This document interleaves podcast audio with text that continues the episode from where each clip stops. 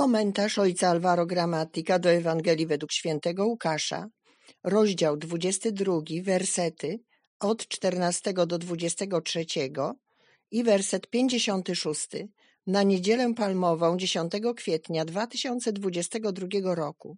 Męka Pańska. W tym roku liturgia przedstawia nam mękę Jezusa według Ewangelii świętego Łukasza. Łukasz przedstawia Jezusa jako proroka proroka, który jest znakiem miłości, jaką Bóg ma dla swego ludu aż do śmierci na krzyżu. Jego śmierć nie jest bowiem wyrazem rytualnej ofiary analogicznej do tego, co dokonywało się w świątyni, lecz wyrazem miłości. Cała Ewangelia jest przeniknięta miłosierdziem i współczuciem. Aby zrozumieć mękę i śmierć Jezusa z punktu widzenia ewangelisty Łukasza, musimy użyć szkła powiększającego, jakim jest miłosierdzie Boże. Przyjrzymy się kilku charakterystycznym punktom opisu męki pańskiej w tej Ewangelii. Pierwszy punkt. Gorąco pragnąłem spożyć paschę z wami. Pragnienie Jezusa, aby spożywać paschę ze swoimi, zaczyna się od wspólnego świętowania. Nie może być zmartwychwstania i przemiany życia, jeśli nie jest się razem, jeśli nie ma wspólnoty. Jest to przezwyciężenie indywidualistycznej wizji religijności. Zbawienie zawsze przechodzi przez braci i siostry. Jezus chce być ze swoimi, a kiedy jest ze swoimi, spełnia się obietnica komunii. Nie zbiera ich tylko po to, by przekazać ostatnie wskazówki. Biblijna mentalność jest wspólnotowa, a święta nigdy nie są prywatne. Wiara jest sprawą wspólnotową, zbawienie jest sprawą wspólnotową.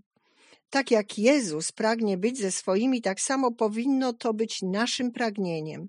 Czuć się dobrze bardziej z innymi niż z samym sobą. Naszym priorytetem nie jest nasze dobre samopoczucie, ale żeby innym było dobrze z nami. Nie ma zmartwychwstania bez wspólnoty braterskiej. Drugi punkt. To jest ciało moje, które za was będzie wydane. To czyńcie na moją pamiątkę. Są to słowa ustanowienia Eucharystii, które streszczają styl życia Jezusa, jakim jest służenie.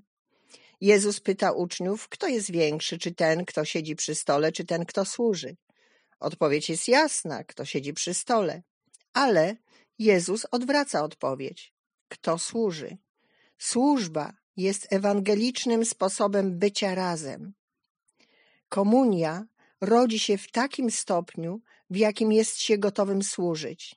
Jeśli chcemy mieć wspólnotę, nie możemy wymagać, aby ten drugi się zmienił, ale musimy zacząć służyć bez osądzania, bez wymagania, aby ten drugi służył. Prawdziwe nawrócenie związane jest ze służbą, a zmartwychwstanie konkretyzuje się w służbie i w przyjęciu. Trzeci punkt. Ale ja prosiłem za Tobą, żeby nie ustała Twoja wiara. Ty ze swej strony utwierdzaj Twoich braci.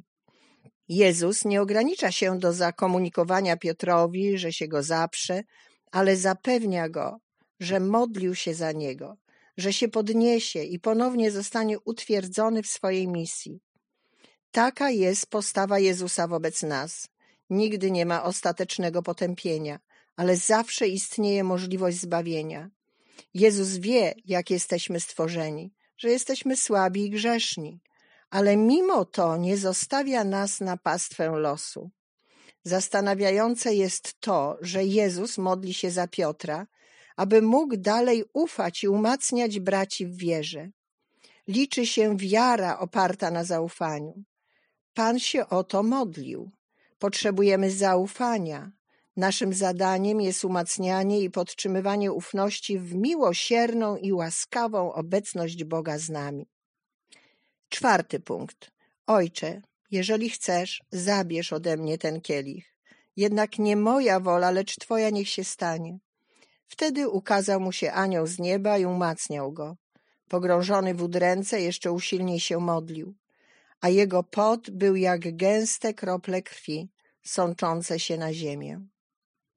Prosząc Ojca, aby zabrał kielich cierpienia, Jezus powierza się woli Ojca w godzinie bólu.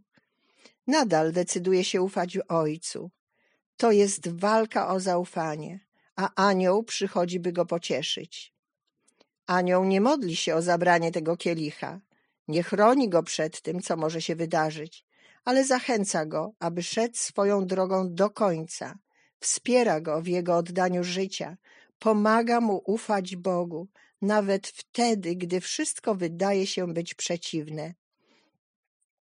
My sami powinniśmy stać się aniołami dla naszych braci, wspierając ich swoją obecnością, zachęcając do wytrwania na obranej drodze i zaufania Bogu, który jest i pozostanie Ojcem pomimo chwil zniechęcenia, smutku i bólu. Piąty punkt.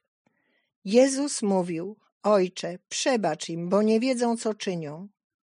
W tym momencie Jezus mógł ogłosić swoją niewinność, domagać się sprawiedliwości, mówić innym o ich błędach, ale tego nie zrobił.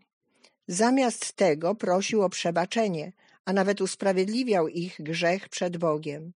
Również na krzyżu miał siłę, by patrzeć na tłum ze współczuciem, jak to zwykle czynił, gdy głosił. Jezus nigdy nie zrezygnował ze swojej zdolności okazywania miłosierdzia, przychylnego patrzenia na wszystkich, nawet za cenę niesprawiedliwej kary. Potrafił oddać życie bez zastrzeżeń. To właśnie czyni z nami Jezus. Zawsze patrzy na nas ze współczuciem, abyśmy byli zdolni do przebaczania, zrozumienia i usprawiedliwiania. Wyjdźmy naprzeciw braciom, nie dochodząc, kto ma rację, ani nie zabiegając o zimną sprawiedliwość, lecz z całego serca tęskniąc za komunią.